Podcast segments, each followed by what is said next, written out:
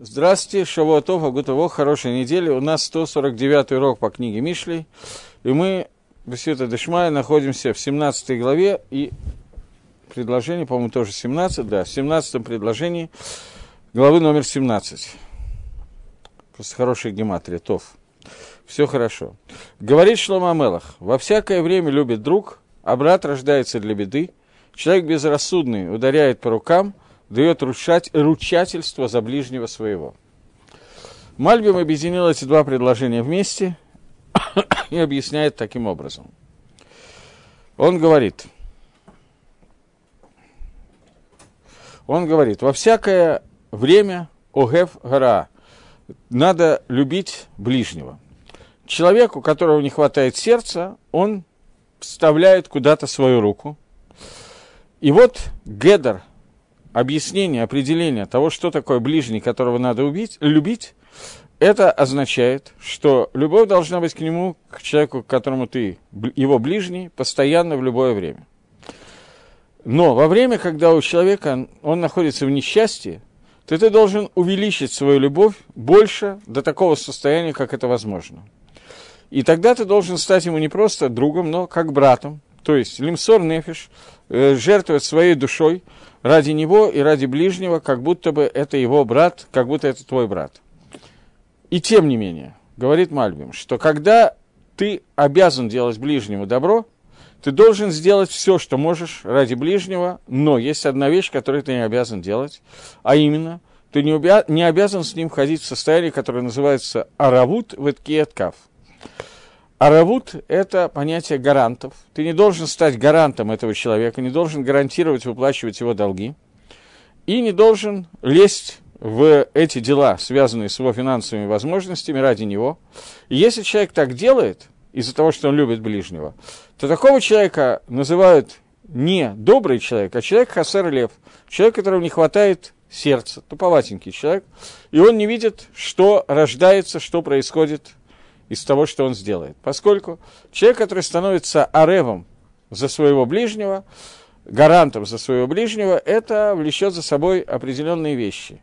Речь идет о гарантии, которую, ну давайте я прочитаю, наверное, Гагро и посмотрим еще в одном месте Гагро, и потом более подробно разберем два понятия гаранта, о которых идет речь. Гагро разделяет эти два посука и дает комментарий отдельно. Первый посук говорит Бехоль эт агавгара. Человек в любое время должен любить ближнего. Наши рабоним даршу сказали такую драшу, и Гаон считает, что это драша из Перкей Дарабелезер, э, которой у меня нету с собой Перкей Дарабелезер. Перкей Дарабелезер Рабелезер пишет в 34 главе, что есть три вида тех, кого человек любит при своей жизни. Вот, вот эти три вида людей, которых он любит при своей жизни – сыновья, домочадцы, деньги. Сыновья и домочадцы, понятно, это один вид. Э, деньги, это тоже люди обычно любят деньги. И хорошие поступки, которые человек совершил, он тоже к ним относится с симпатией, к своим хорошим поступкам. Так вот, эти есть три вида людей и три вида явлений, к которым человек относится с любовью. Деньги, те, кого он любит, и гмилут хасадим. И оказание добра друг другу. Первые две вещи, они не находятся с человеком, который их сделал постоянно. То есть ни его близкие, ни его деньги.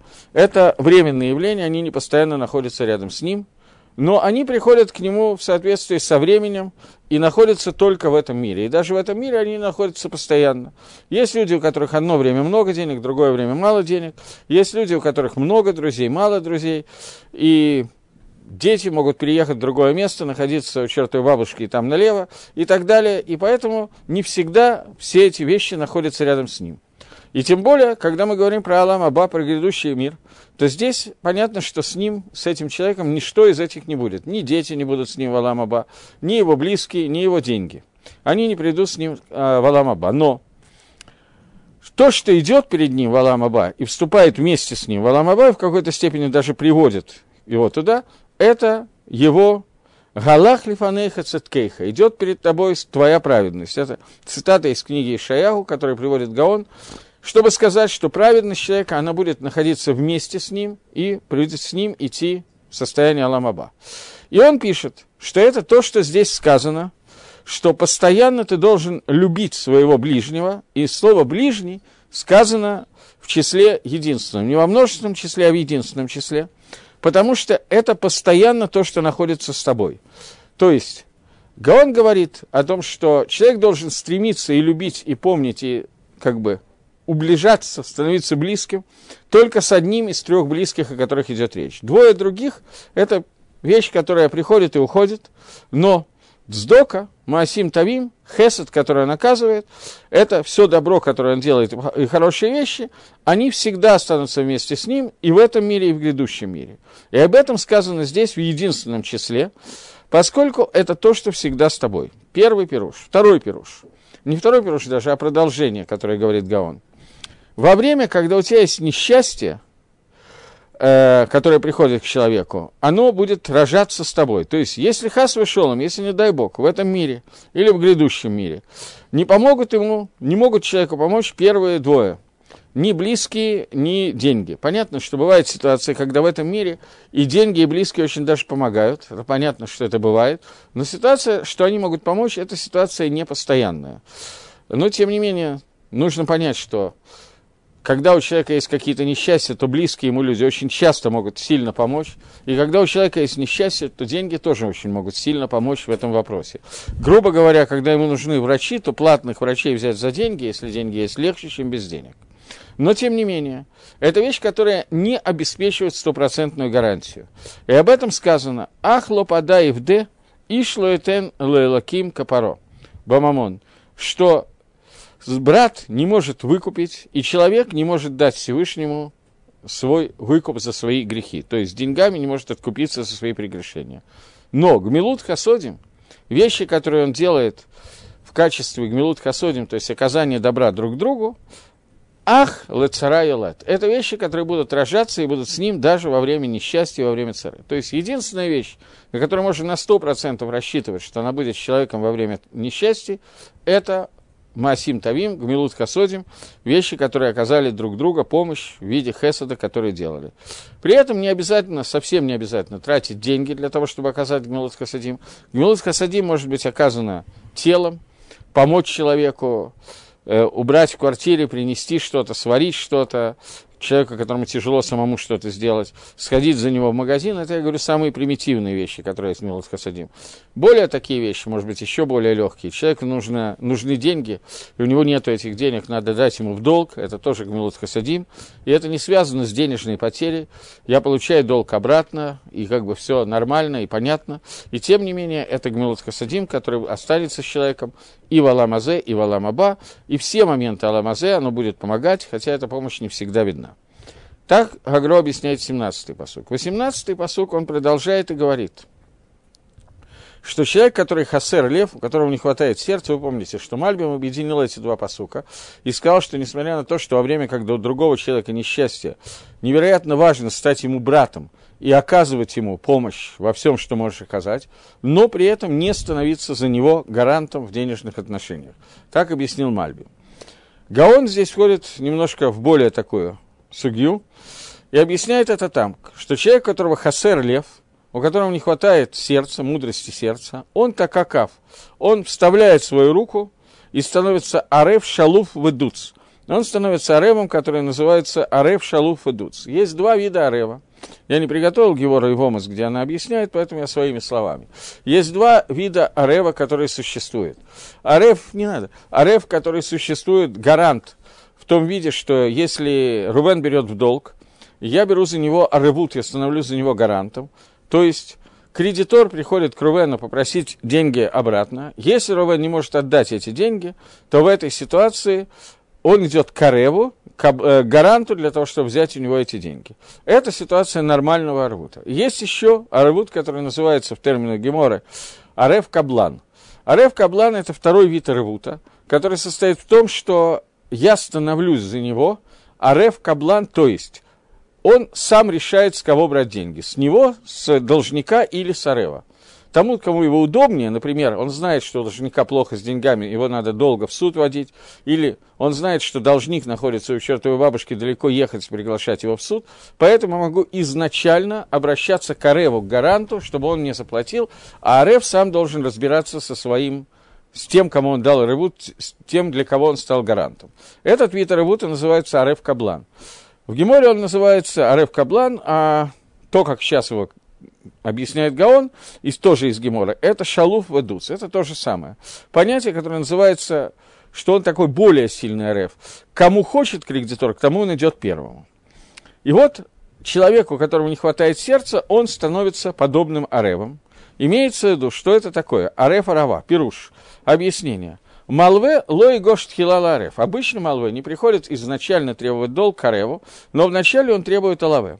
И когда Лаве ему, Лаве это должник, и когда Лаве ему не платит, тогда он возвращается и требует с Аревом. Но когда Арев говорит, что я принимаю на себя гарантии в таком виде, что с того, с кого ты хочешь, с того ты возьмешь деньги. Это Арев Каблан называется. То в этой ситуации называется Аров Арава. Ареф Арева, то есть двойное слово гарант-гарант. Гарантийный гарант, я не знаю, как это по-русски перевести. И тогда он должен платить даже до того, как приблизились и потребовали деньги у самого должника. А именно, прежде чем Лаве может отдать Лаве деньги, Малве имеет полное право прийти и требовать от Арева. Иньян этого вопроса, что это означает? Что эти два арева это означает, говорит Гаон, я уже написал в другом месте. Мы сейчас займемся этим другим местом. И вот он говорит, что я только... что человек, которого немножко не очень умный человек, у него мудрость сердца отсутствует, он такая кав.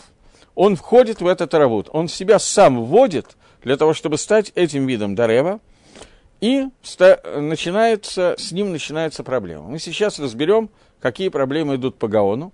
Но теперь в начале, до того, как Гаон это выводит из пшата и объясняет другим способом, вернемся к Мальбе, мы попытаемся разобрать в связи с тем, что мы узнали, что имеет в виду товарищ Мальбим, объясняя этот посук. Он говорит, что человек, в принципе, должен оказывать хасадим, милость, добро, хорошие поступки по отношению к своему ближнему, тем более, когда он находится в беде.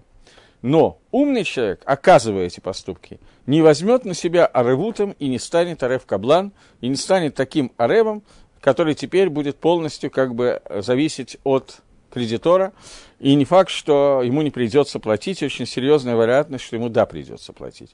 Такое человек делать не будет. Объясняет, в Геморе объясняется почему, в чем такая проблема быть аревом.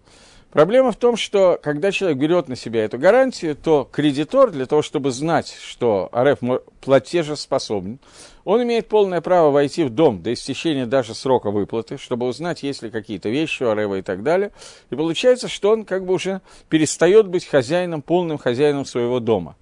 Его балут, он связан уже, хозяйство, хозяйство связано с другим человеком. Поэтому рекомендует Талмуд, чтобы человек не становился аревом, и об этом же говорит Фимальбим, как объясняет Мальбим, об этом же нам говорит Шлома Мелах. Здесь я хочу сделать одно уточнение. Понятно, что бывают ситуации, когда хорошо и правильно стать аревом, когда это действительно очень большой хесед для другого человека, но при этом нужно как-то контролировать ситуацию, чтобы не оказалось, что тот, кто принимает на себя функции гаранта, он попадет в очень неприятные ситуации. Человек, который это не контролирует, он называется хасер лев. У него не хватает мудрости сердца. Поэтому нужно понять, кому подписывать работу, кому нет. Помогать нужно всем, но нужно понять, кому подписывать работу, кому нет, и многие другие вещи, которые здесь могут из этого вылиться, поскольку денежные отношения – это одни из самых таких тяжелых отношений. Прощать деньги очень тяжело. Э, я знаю, знаком с одним очень большим Талмитхохом, я на всякий случай не буду говорить имен, но он меня спросил как-то, сколько я могу ему денег одолжить. Я ему сказал, сколько. Он говорит, давай, там на полгодика. Он отдал значительно раньше. И спросил, там у нас, э, недалеко от нас есть такой гмах, для русских в основном, но... Э, короче говоря, есть один человек, который сделал такой фонд для того, чтобы одалживать деньги. У него берешь деньги в долг, допустим, 3000 шекелей, и можно отдать 10 чеков по 3000. Я не знаю точно, какие сегодня там на сколько времени и как можно договориться и так далее. Но там нужно взять двух или трех гарантов, я, честно говоря, уже не помню.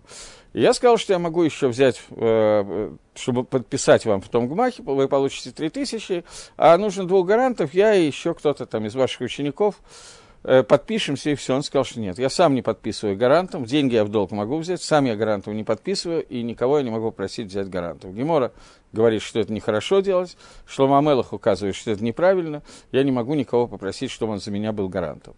Но реально, конечно, это такое немножечко устражение, потому что э, в той ситуации, когда я становлюсь гарантом на какие-то деньги, которые как бы в случае чего готов потерять, я не очень сильно о них беспокоюсь, то в этой ситуации нет никакой проблемы быть гарантом. Но в случае, если я понимаю, что если эти деньги не будут отданы, то мы войдем в ситуацию сихсуха, склоки и так далее, то в этой ситуации Шломамелах рекомендует гарантом не быть.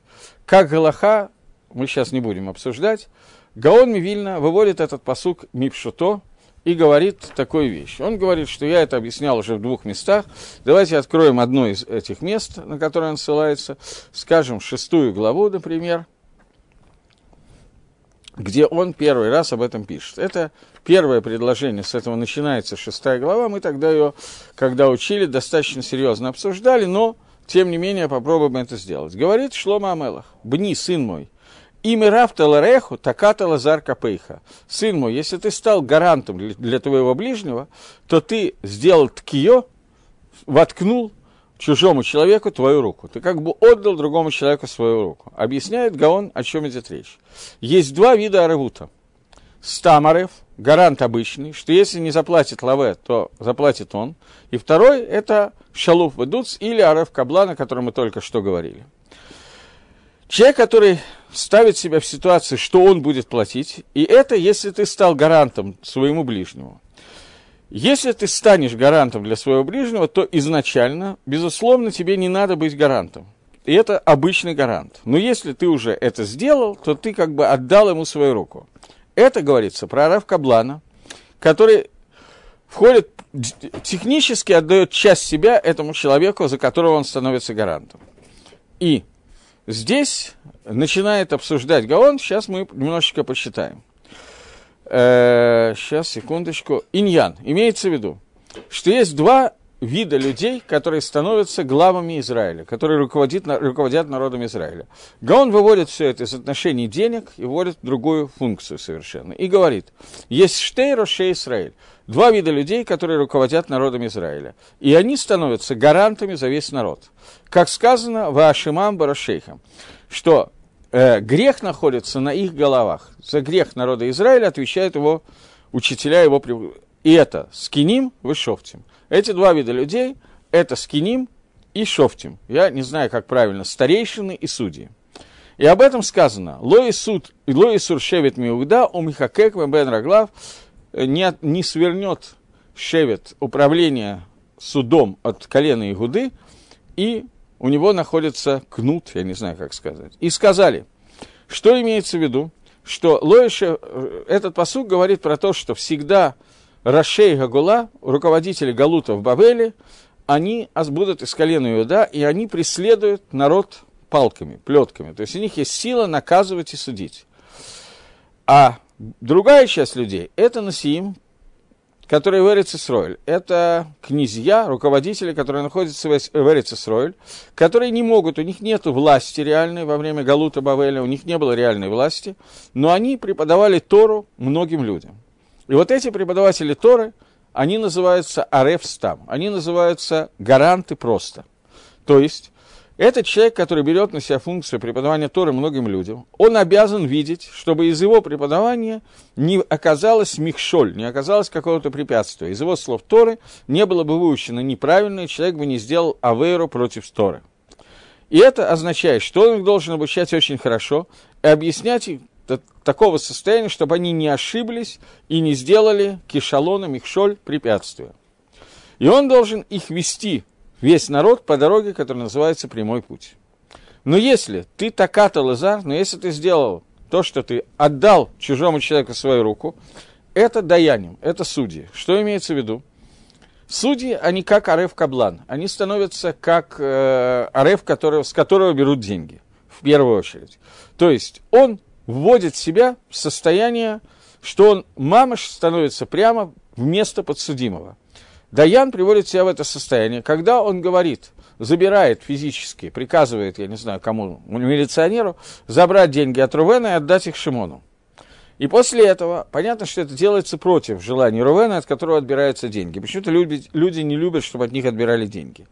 И теперь он становится Рев Кабланом. Что имеется в виду? Что если оказалось, что он дал неправильный псак, что на самом деле Рувен не был должен деньги Шимону, он ошибся в Галахе, то в этой ситуации придут брать деньги, когда будет переапелляция в суде, то в этой ситуации придут брать деньги с самого Даяна. И Даян должен будет отдать собственные деньги. Не с подсудимого, который получил деньги, а деньги забирают с самого Даяна. И получается, что человек, который берется судить народ Израиля, он становится Арев Кабланом. Человек же, который берется преподавать, он становится простым Аревом. Поэтому говорит Гаон в нашем посуке, я вернулся обратно, говорит Гаон в нашем посуке и говорит, что такая каф, человек, которого сказано, что он ставит руку, отдает свою руку, это человек, который превращается в Даяна, который начинает работать судьей. Второй ареф – это тот, который начинает учиться со своими друзьями и преподавать им, и говорит им, какая правильная галаха. Он несет ответственность, если он неправильно указывает галаху. Поэтому Шлома Амелах предостерегает человека – что человек, который хасерлев, у которого не хватает понимания, он входит в состояние стать ареф кабланом, то есть даяном. Человек же, который принимает обычный аревут перед своим ближним, это человек, который рискует тем, что он будет отвечать за верот ближнего. Окей. Теперь, понятно, что об этом, наверное, не надо говорить, но все-таки надо сказать, что очевидно, что речь не идет о том, что Шломамелах предостерегает людей от того, чтобы они преподавали Тору, и от того, чтобы они судили Амисраэль. Любой даян, который вышел на уровень, когда он может быть даяном судить народ Израиля, он обязан судить. И сказано, что даян, который дан дин эмет, даян, который дает правильный суд, то он становится шутафом, компаньоном Гакодыш Барагу Всевышнего в творении мира. Потому что аль-едей дин эмет, посредством этого суда, правильного суда, посредством этого существует весь мир – все существование мира опосредовано тем, что есть Дин, который Дин Эмет, который Дин настоящий, и человек, который обращается в нееврейский суд, он делает нарушение по той причине, что он как бы отрицает связь между Всевышним и нашим миром, потому что проекция суда Всевышнего на наш мир – это и есть суд, который ведут даянию. Но при этом Шлома Амелах говорит о том, что человек, который вводит себя в эту ситуацию, он должен очень бояться – и должен внимательно следить за, те, что, за тем, чтобы его суд был дин эмет, и только тот человек, который реально доходит до состояния, когда он может это делать, он должен это делать, остальным людям это делать нельзя, это взять на себя арав каблана, когда ты не должен это делать. И несмотря на то, что существует ситуация, когда надо оказывать добро ближнему, тем не менее, когда речь идет о суде, то здесь нужно следить за тем, чтобы ты не стал, суд был не суд если суд станет, не дай бог, судом неправильным, то ты являешься Ареф Кабланом, который, с которого в первую очередь берут деньги, и не только деньги, за нарушение, которое ты сделал. В чем разница между преподавателем Торы и судьей? Преподаватель Торы – это обычный Ареф. Из-за него было сделано авейр, он плохо объяснил, и из-за него было сделано преступление. Но он сам руками преступление не сделал. Даян, забрав от одного и отдав другому, он делает преступление руками. Поэтому с него берут первую очередь. И это разница между Стамаревым и Арев Каблан, который указывает нам Гаон. Таким образом, у нас есть два пшата, два объяснения этого посука. Первый посук простой, что человеку надо делать добро ближнему настолько, насколько это возможно, но при этом не становиться гарантом за ближнего в тот момент, когда я не могу физически быть этим гарантом. Это как я могу гарантировать за кого-то другого в случае, если это действительно шаях, что невозможно это делать. И второй пшат, что человек должен в своем пути преподавания Торы и использования законов Торы, которые он выучил, человек должен соблюдать определенную технику безопасности и не входить в ситуации конфликта в который он не обязан войти и не может войти по той причине, что если он становится даяном, с него будет в первую очередь спрос. Если он может, его даянство принимается, то это другая ситуация. Если не может, то не может.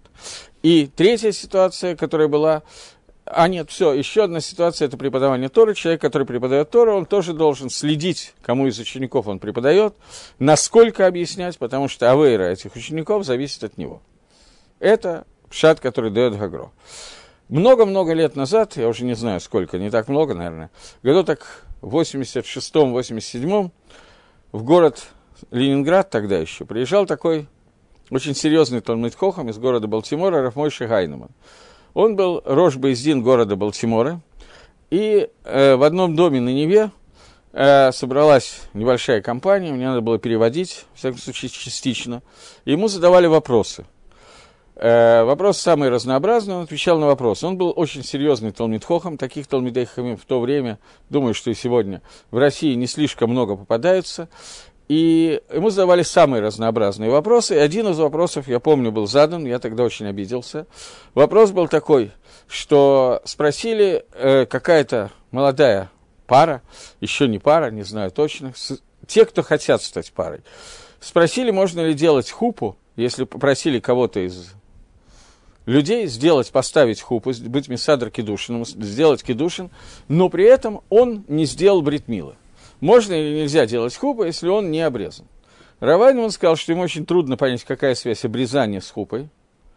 Никакой связи нету. Безусловно, можно, но из общих соображений, очень логично ответил, из общих соображений, они не будут соблюдать Тагарат Мишпаха, они не будут соблюдать законы Ниды. И в этой ситуации дальше ответ был достаточно странный. В этой ситуации, сказал Равгайнеман, если человек получает зарплату, и он рав города, то есть раб вашей ленинградской синагоги, то можно ставить хупу. А вам нельзя ставить хупу. Я тогда обиделся немножко, поскольку Раф в синагоге это так бы, как бы считался человек, связанный с комитетом госбезопасности, и его грамотность была, ну, как бы, мягко говоря, намного ниже, чем у стандартного рава города, скажем так. И шаббат непонятно было, соблюдал он или нет, да и женат он был не совсем на еврейке. Поэтому слишком много вопросов было одновременно. Как, почему ему можно, а нам нельзя. Что я спросил? Почему? Чем отличается? Мальчино замезе. Чем отличается одно от другого? И он сказал, что существует Гемора и Рушалми в трактате П, что наемный работник, которому было сказано убрать все поле, и ему платят за то, что он убирает все поле, он хаяв, он взял на себя обязательство, поэтому он должен убрать все поле, несмотря на то, что он срезает П, оставляет край, не оставляет край поля неубранным. Поскольку это митсва на хозяине, хозяин ему платит за конкретную работу, он должен это сделать. Человек, который берется помочь другому человеку это сделать добровольно, он не имеет права это сделать, потому что край поля должен остаться неубранным. Поэтому есть разница.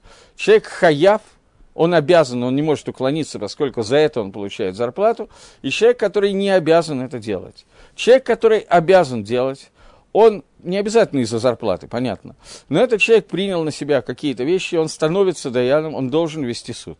Человек же, который не становится даяном, не стал, и возникают какие-то спорные ситуации, и он не обязан это делать, и войдя в эту ситуацию, он очень сильно рискует поссорить всех, кого можно и так далее, и так далее, то он должен постараться уйти от этого и не стать, не судить этот суд, который совсем не факт, что будет суд Эмет. Это то, что имеет в виду Шлома Амелах, по мнению Гагро. Не становись Ареф Кабланом. Окей, двинемся дальше. Следующий посук, девятнадцатый посук говорит, «Любит грех тот, кто любит раздор, кто высоко поднимает ворота свои, тот ищет гибели. Я прочитаю на иврите, потому что на русском так это не очень. Огев пеша, огев маца. Человек, который любит грехи, он любит маца. Маца, как мы с вами в прошлый раз обсуждали, это драка, раздор.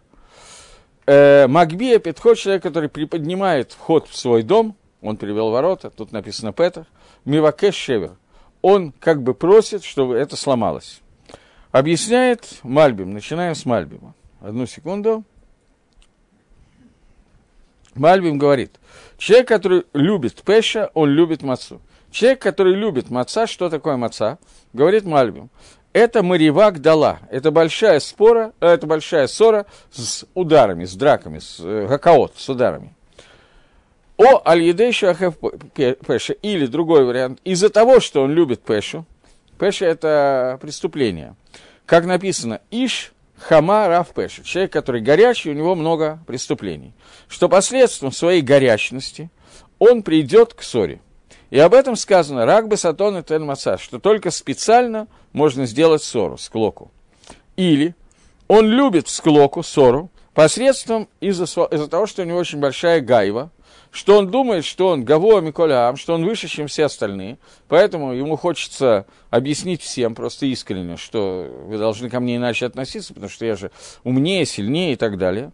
И если он поднимает свои ворота, свой вход, то это значит, что он просит Шевера.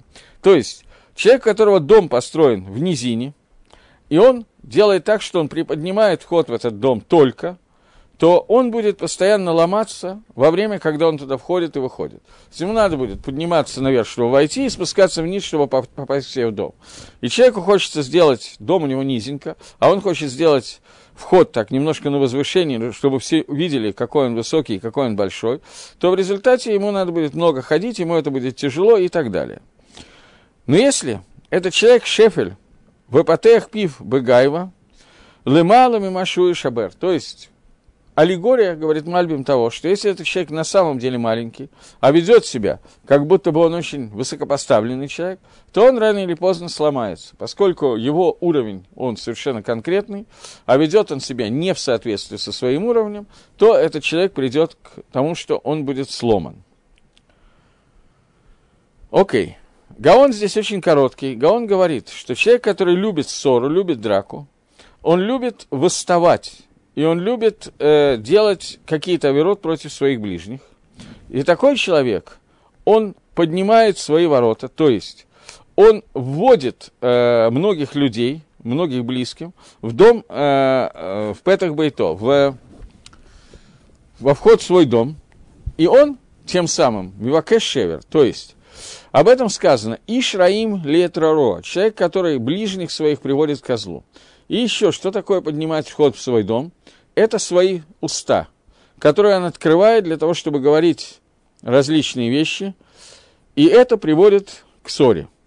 То есть, фактически, Перуш один и тот же, только Гаон это сказал немножко сложным языком, который состоит в том, что человек, у которого есть гайва, Гаева бывает двух видов. Бывает гаева, когда уровень человека соответствует его гаеву, это все равно гаева, но гордыня. Но при этом человек находится на том уровне, который он хочет, чтобы его считали. Это не самый лучший, не самый лучший вариант из возможных, но не об этом сейчас идет речь здесь, в этом посуке. В этом посуке речь идет о том, что человек на самом деле находится достаточно на определенно низком уровне, но хочет проявить себя с самой высокой стороны.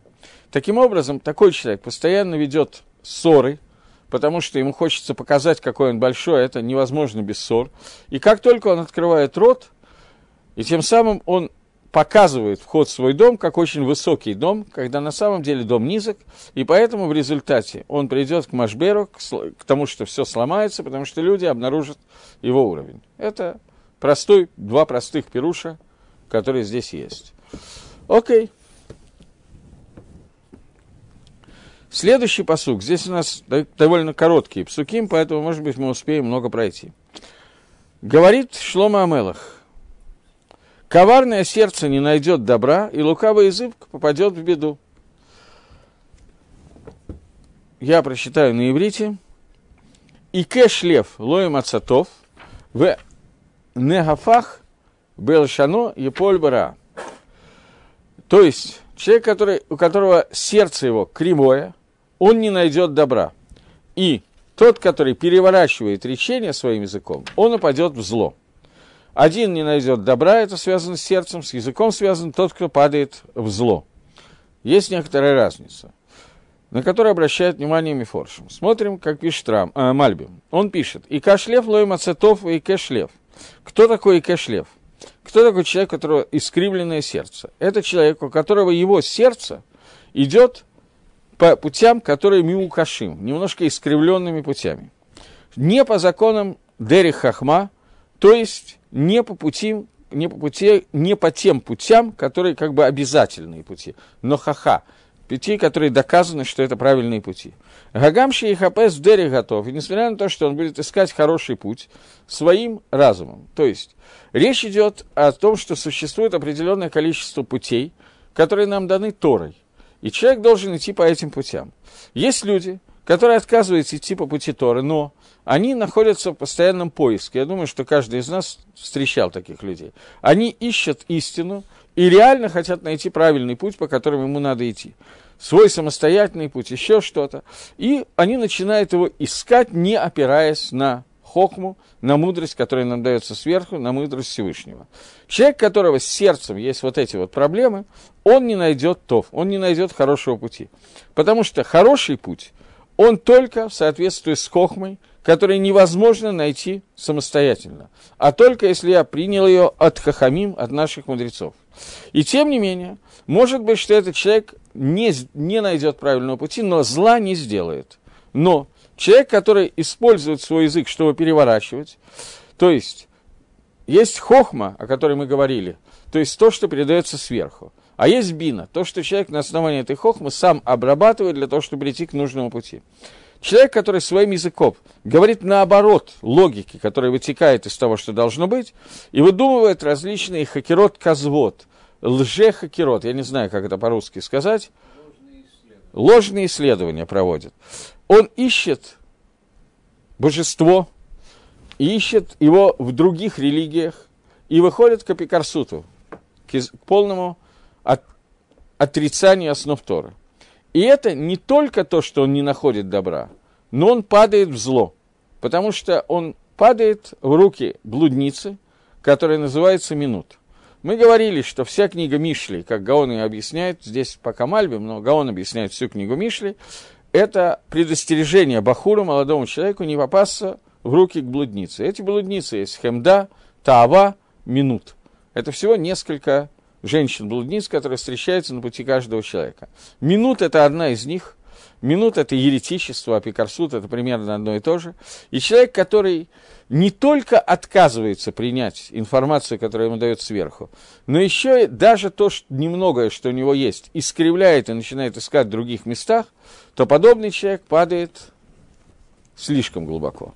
Это то, что говорит нам Мальбим. Гаон объясняет очень похоже – то человек, у которого есть сердце, которое кривое, Весар Мидери готов, он сходит с рельсов прямого пути, и он, что это означает? Это означает, что он перестает делать митцвот асе. Гаон переводит этот, эти псуки не в исследование разных религий, а в митцвот асе и лот асе. Человек, у которого кривое сердце, это человек, который пренебрегает заповедями «делай». И он не найдет добра – об этом сказано «Хататейха манутов михем». Ваши грехи забирают от вас добро. Хет, что такое слово хет, хататейхам, хет? Просто на русском все эти слова переводятся как грехи, а на иврите совершенно разные слова. Хет – это, говорит Гаон, что он не делает митсваса. И это лашон хисарон, изъян. Изъян этого человека, что он пренебрегает митсвасе. Я не знаю, не надевает филин, не надевает цицит, что-то такое.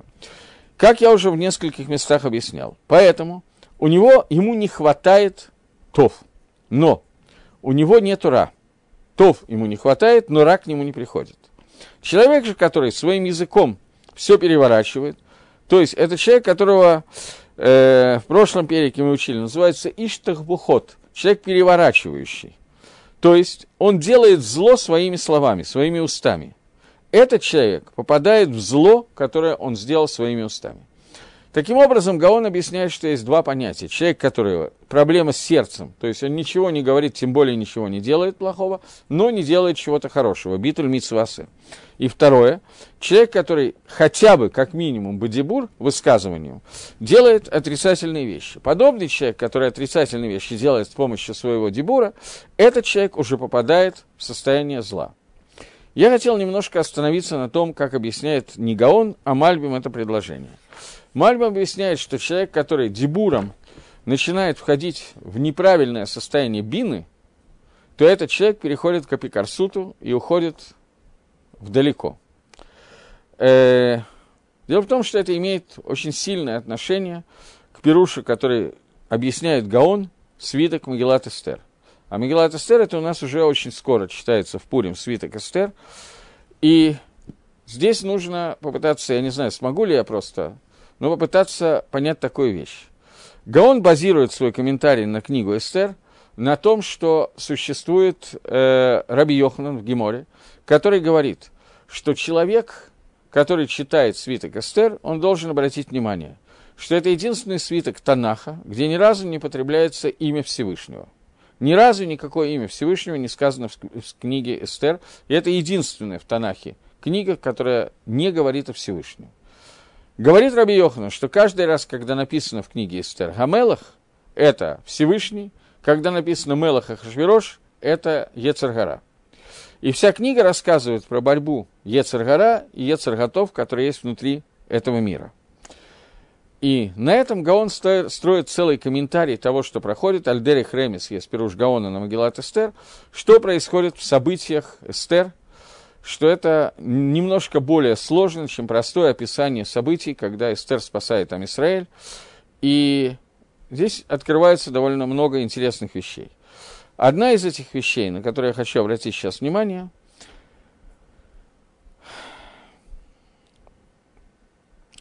понятно, что вся, весь Пурим и вся книга Эстер рассказывает про Мацав, про ситуацию мира, которая называется Эстер по ним, сокрытие лица Всевышнего. Гемора задает вопрос, Эстер Минатора Минайн, где Эстер упомянута в Торе, в Торе и говорит, Шенама Растир Астер от Панай. Я полностью закрою свое лицо, говорит Всевышний.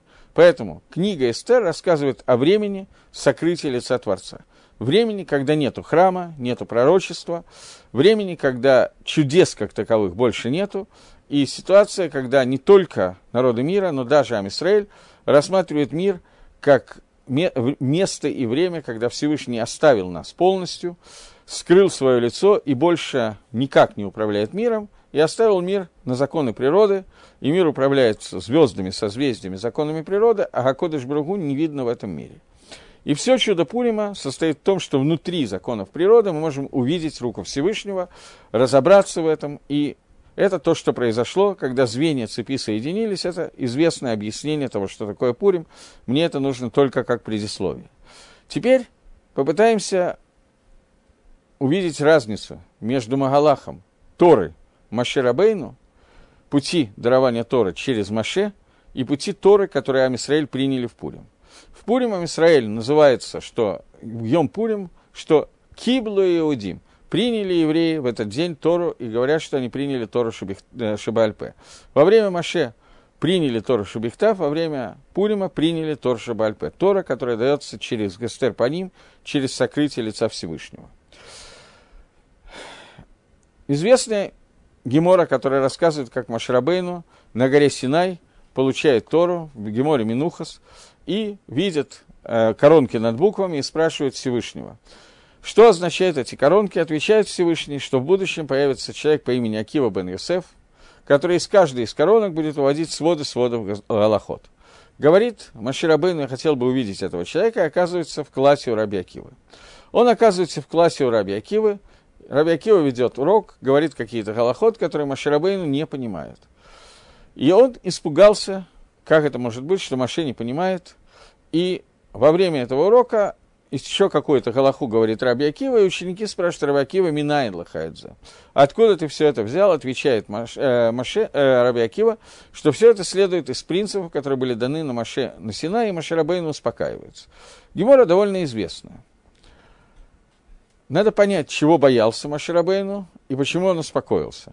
Нигде не сказано, что Маше понял, что объяснил Раби.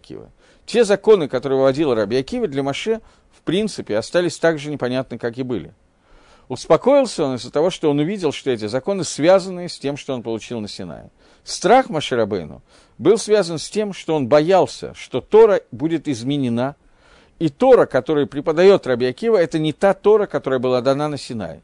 А если так, то несмотря на всю логику, все понимание и весь уровень Раби Акива, который он понимал совершенно фантастический, но если это оторвано от хохмы, которая дана на Синае, то каким образом может быть Тора остаться Торой? Другими словами, есть понимание Тора Шибиктав и Тора Шибальпе. Эти две Торы, они одна Тора, понятно. Тора Шибальпе является объяснением Тора Шибиктав. Но Тора Шебихтав соответствует понятию хохмы, Тора Шебальпе соответствует понятию бины. Бина – это разумение и свои выводы из того, что мы получили. Но если это выводы базируются на наблюдениях над природой, над разуме самых высоких людей, а не на тех частях, которые получены Машен и Синае, то в результате Маширабейну боится, что эта Тора придет к минуту и апикарсуту, что она придет к еретичеству и к отрицанию основ. Поэтому Маширабейну испугался, что Раби Акива говорит потрясающе умные вещи, но он нарушает то, о чем сказал Шлома Амелах. Шлома Амелах говорит, что и кэшлев лоим сатов, человек, у которого искривленное сердце, он не найдет добра. Что имеется в виду? Что если человек будет пытаться найти правильный путь, правильный голоход, правильное понимание на основании своего разума, то плохо. Если же он будет делать ошибки в бине, то это еще хуже. То, что у Раби Акива нет ошибок в бине, Маширабейна увидел сразу. То есть его выводы совершенно потрясающие, точные и четкие, на таком уровне, что они непонятны были Маширабейну. Непонятно были, как она связана с той Торой, которая была на Синае дана через Маше, как она связана с пророчеством, как она связана с второй Шебехтав. Поскольку, если выводы будут не базироваться на этом, а идти дальше, идти от личных наблюдений, от личного понимания, а не от, из тех принципов, которые даны Машина Синае, то в этом ситуации человек придет к состоянию, что и кэшлев лоем ацетов человек, у которого сердце искривлено, то есть он не воспринимает хохму Всевышнего, он не найдет добра. И это был страх Маширабейну. В тот момент, когда Раби Акива сказал, что все это следует из хохмы, которая была дана Машина Синае, то в этот момент Маширабейну успокоился. Нигде не сказано, что он понял все, что говорит Раби Акива, поскольку Маширабейну не нужно было этого понимать, у него был другой уровень восприятия Торы. Он видел и знал и ощущал все, что хочет Всевышний, и когда возникал вопрос, он мог просто спросить и узнать, какая Галаха. Раби Акива почти так же, как нам, ну, конечно, не так, но ему надо было выводить на основании тех принципов, которые дана были Маше на Синае, ему надо было выводить то, что в результате будет Галахой. Но главное в выводе Галахи – это базироваться на том, что было сказано нашими мудрецами раньше, на том, что было открыто Машина Синai. Короче говоря, в наших рассуждениях мы должны стопроцентно базироваться на Торе. Это праздник Пурим.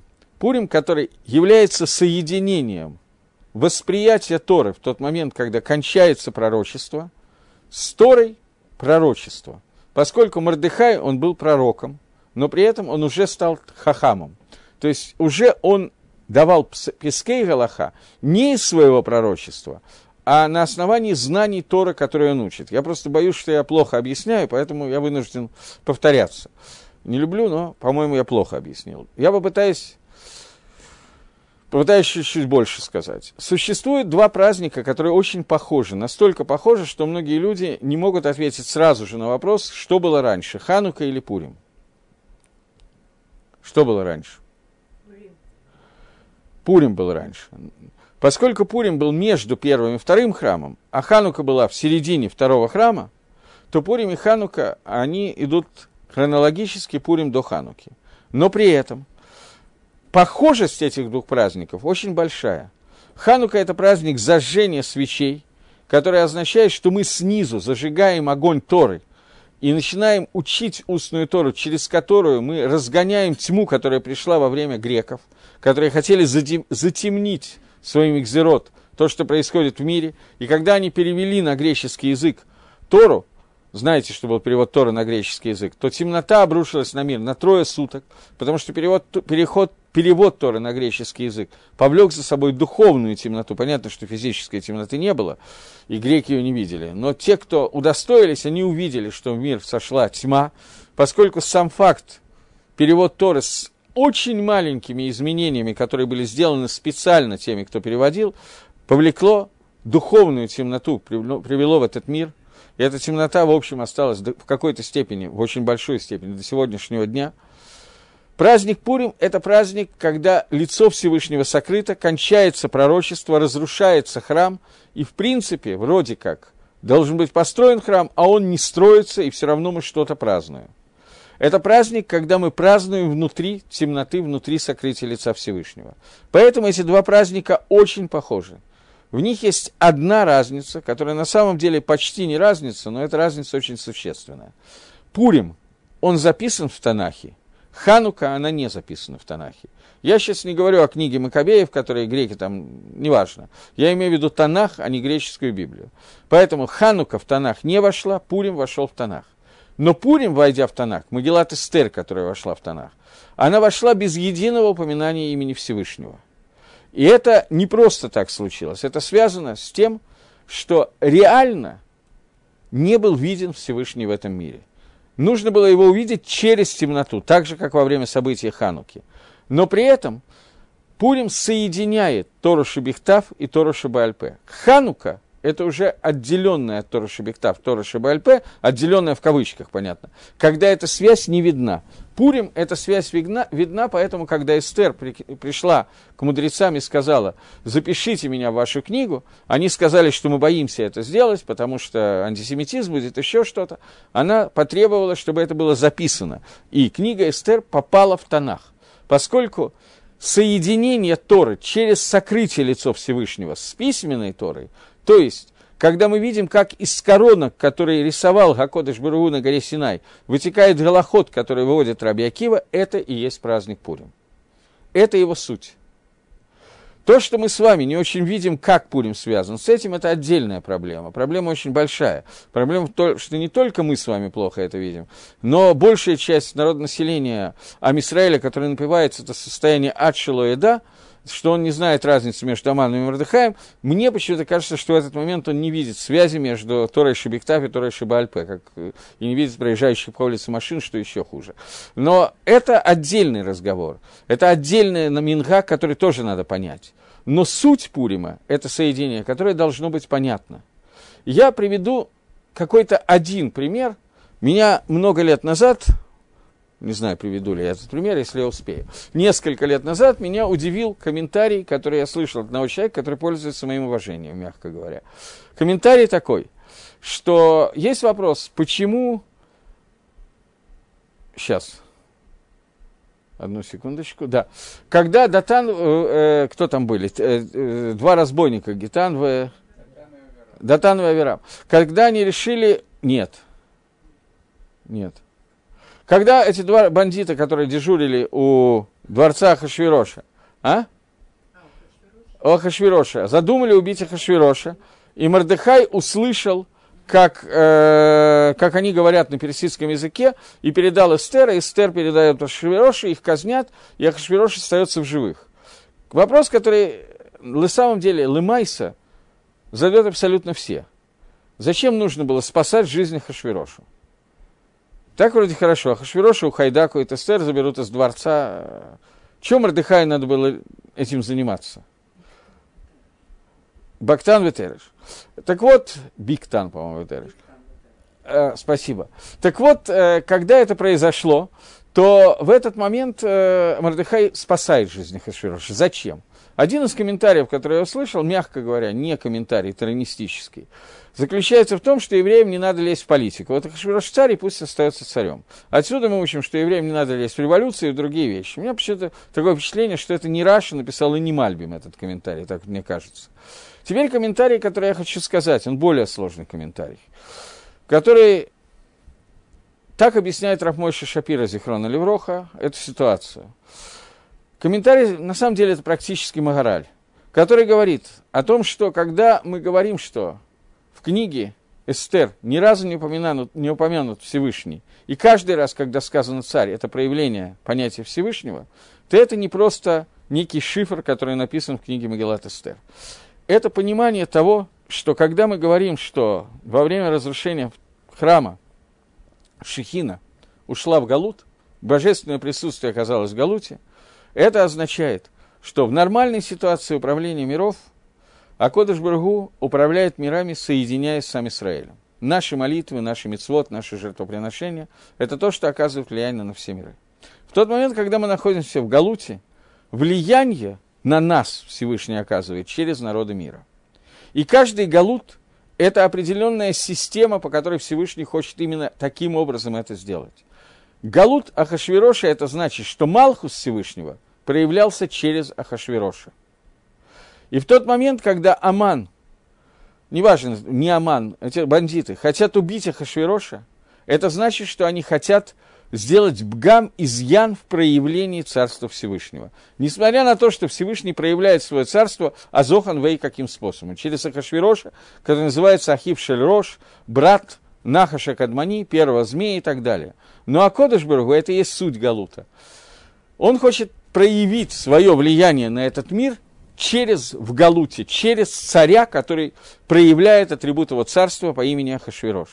Суть Амана, Биктана и так далее – это люди, которые хотят, чтобы царство вообще не проявлялось. Поэтому они хотят убрать царя. Чтобы Малхус, в принципе, был не в Галуте, а просто отсутствовал, просто был истреблен. И это то, что хотел Мордыхай, чтобы этого не произошло, поскольку Мордыхай хотел, чтобы Мелах Ахашвирош, он Ахашвирош, но через него проявляется Малхус Всевышнего в этом мире. Аман, его идея была ровно наоборот. Он хотел, чтобы вообще на Израиль не было никакого влияния Акодыш Барагу, поэтому он хотел убрать понятие Малхуса из этого мира полностью. И это то, что он договаривался с Ахашвирошем, истребить всех евреев, и фактически он становился царем без короны. И это то, что произошло, когда Мордыхая посадили на лошадь и провели по лошади, на лошади по улицам города с криками «так делают тому» и так далее – это не просто, что Мордыхай должен был получить награду за то, что он спас Ахашвироша, за это Ахашвирош ему дал прокатиться на лошадке. Здесь немножко другая ситуация. Мордыхай одет в царские одежды, поскольку через Мордыхая, благодаря тому, что он раскрыл влияние Мелаха через Галут – Поэтому через Мордыхая раскрывается какой-то атрибут Царства Всевышнего. Поэтому он должен быть одет в царские одежды и проехать на лошади. По идее, на него должны были надеть корону, но корону нельзя было надеть по ряду причин, поскольку раскрытие атрибута Малхут в Галуте невозможно через корону, оно другим образом делается. Поэтому он проехал без короны. Но остальные царские одежды были на него одеты.